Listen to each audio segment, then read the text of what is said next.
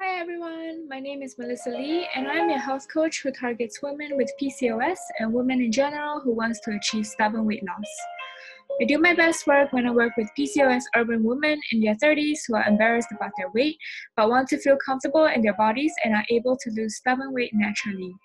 In this podcast, we talk about various topics, including why stubborn weight loss is so hard to achieve.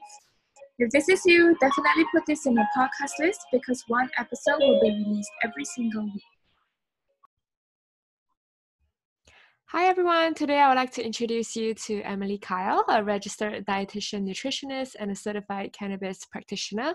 She helps women deal with their anxiety and pain on a day to day basis in order to help them find relief and improvement in their overall health and well being. I'm interested to speak with Emily today because anxiety is very prevalent in our society, especially during this whole stay home life.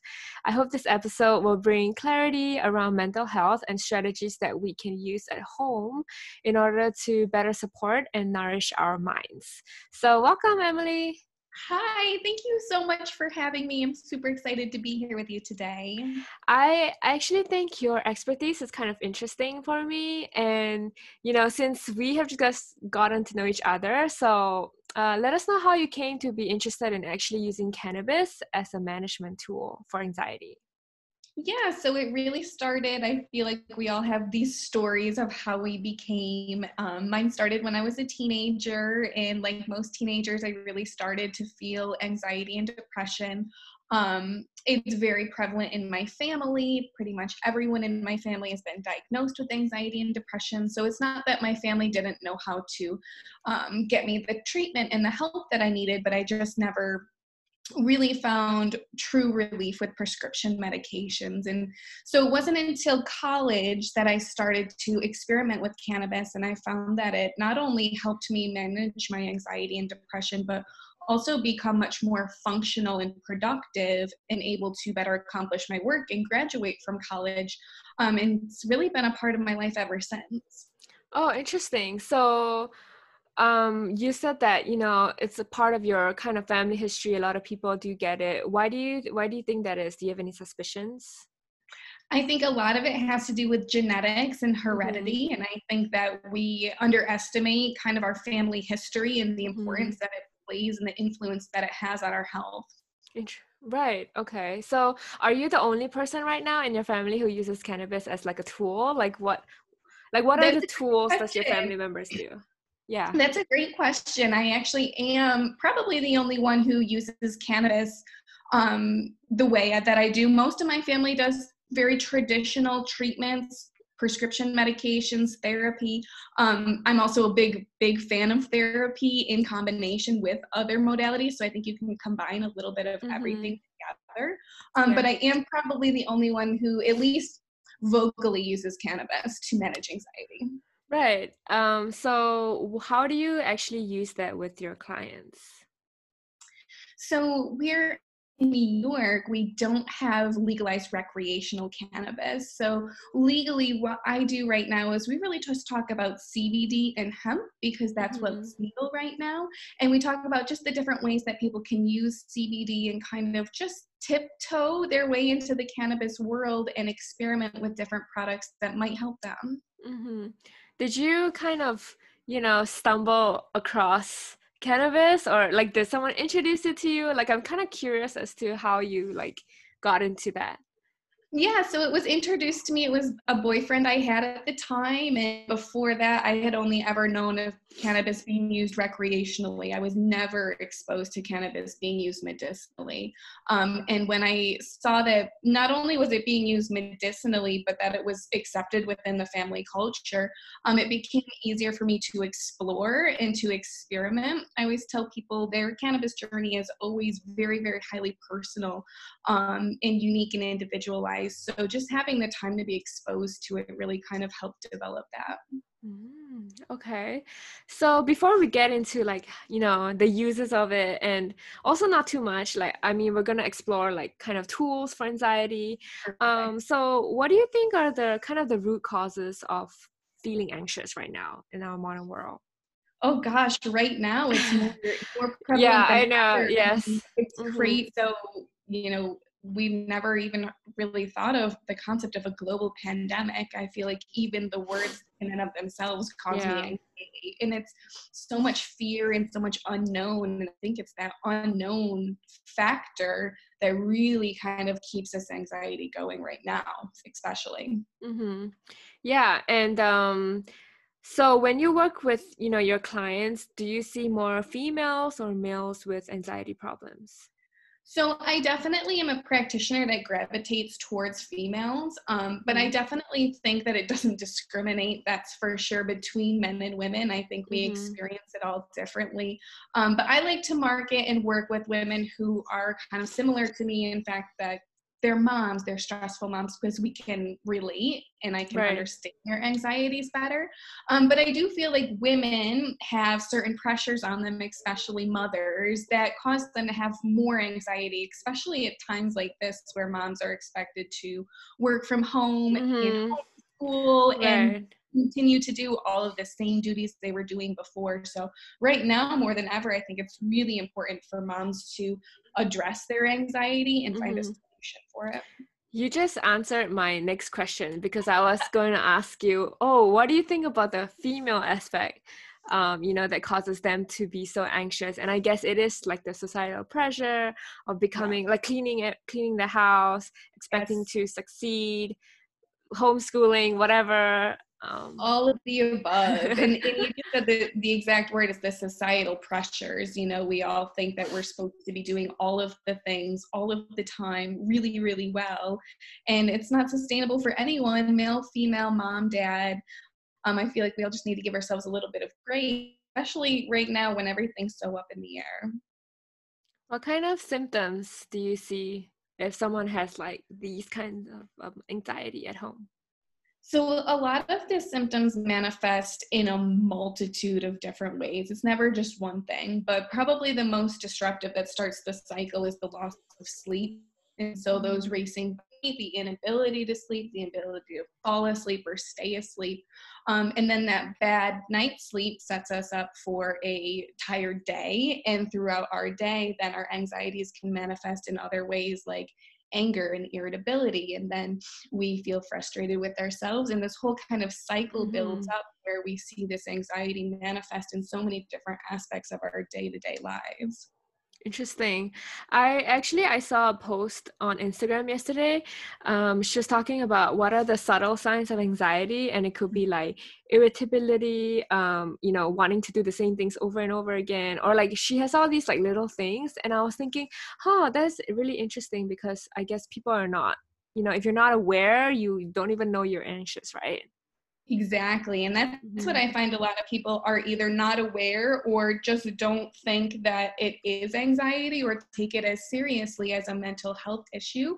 Mm-hmm. Um, I feel, and not necessarily issue, but I feel a lot of moms are very hard on themselves and say, oh, I'm just mean or I'm just irritable all the time, when really it's just that anxiety manifesting. And so sometimes we put pressures on ourselves to do better when we might not be in a position to do so and that anxiety i mean biochemically it kind of imbalances the hormones too right? So absolutely with all the mood swings really just cascades through our whole being and as a dietitian we um, often talk about how what we eat is intertwined with our anxiety as well. And mm-hmm. I've seen a lot of times when we're feeling super anxious, we don't necessarily eat the best. Mm-hmm. And those kind of play hand in hand with each other as well, especially right now where I've seen a lot of people say that they're struggling with eating healthy while being quarantined.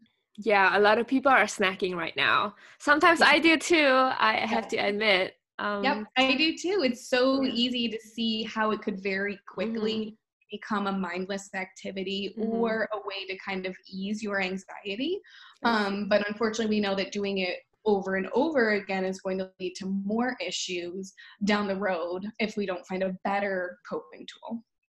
So, does anxiety go hand in hand with depression? I think it's different for everybody. I think okay. that chemically and hormonally, we all have different kind of outlooks and outcomes. Um, sometimes they are associated, but I have seen a lot of times where anxiety can completely manifest without depression. Mm-hmm. Okay, I see.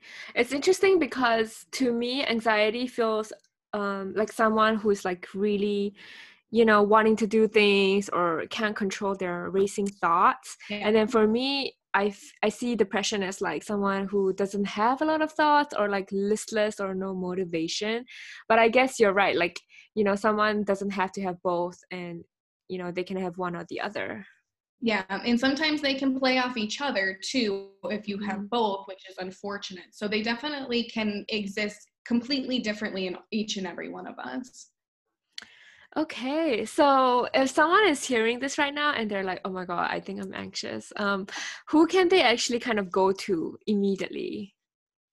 So I am a really, really big fan of therapy and with a therapist. And I I really encourage people, sometimes it's out of budget to work with a therapist, mm-hmm. but sometimes your favorite therapists have amazing Instagram accounts. And that's where we can get free information easily and accessibly.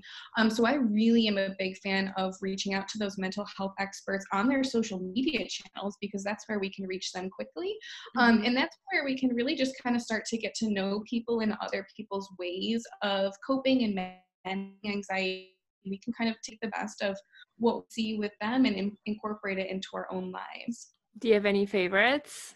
to share maybe? Um, you know, I am a huge it's like kind of cliche but i'm a huge fan of brene brown obviously okay yeah um, and then like in my personal life i i see like a marriage therapist and i just love following mm-hmm. her local to where I am. But I think finding someone that you can relate to in a field, because there's lots of different kinds of therapists, mm-hmm. and are um, you know, some are geared towards families and you might not have a family. But I think that using social media to connect with someone who is A, educated and, and a therapist who can provide quality information, um, but then utilizing that information for free every day because what else do you see more than your Instagram feed or mm-hmm. your Facebook? Yeah, that's actually a really good idea for therapists, like, you know, to garner um, exposure and attraction. I didn't really think of that. So it's, I have a, yeah, I have a therapist I, as well, and it oh, really perfect. helps. Yeah. I am a big, I, I have found that people don't necessarily want to talk about going and seeing a therapist. Mm-hmm. Every time I talk about going and seeing a therapist, people are like, wow, I'm so glad you said that. I'm so glad you talk about it. And so I'm really just passionate about breaking down the stigma of it. I know a lot of people don't feel comfortable sharing it, but I feel like if we can talk more and make it just more of our everyday lives and a really accessible coping tool, um, I think it's a benefit for everybody when me and my husband went to marriage therapy, it's not because we wanted to get a divorce, it's mm-hmm. just because we wanted to enjoy being married. And so there's no say that you're going for any reason that's bad whatsoever. But having someone that you can talk to about anything is so helpful on so many levels, mm-hmm. especially for folks who deal with anxiety and depression. Yeah.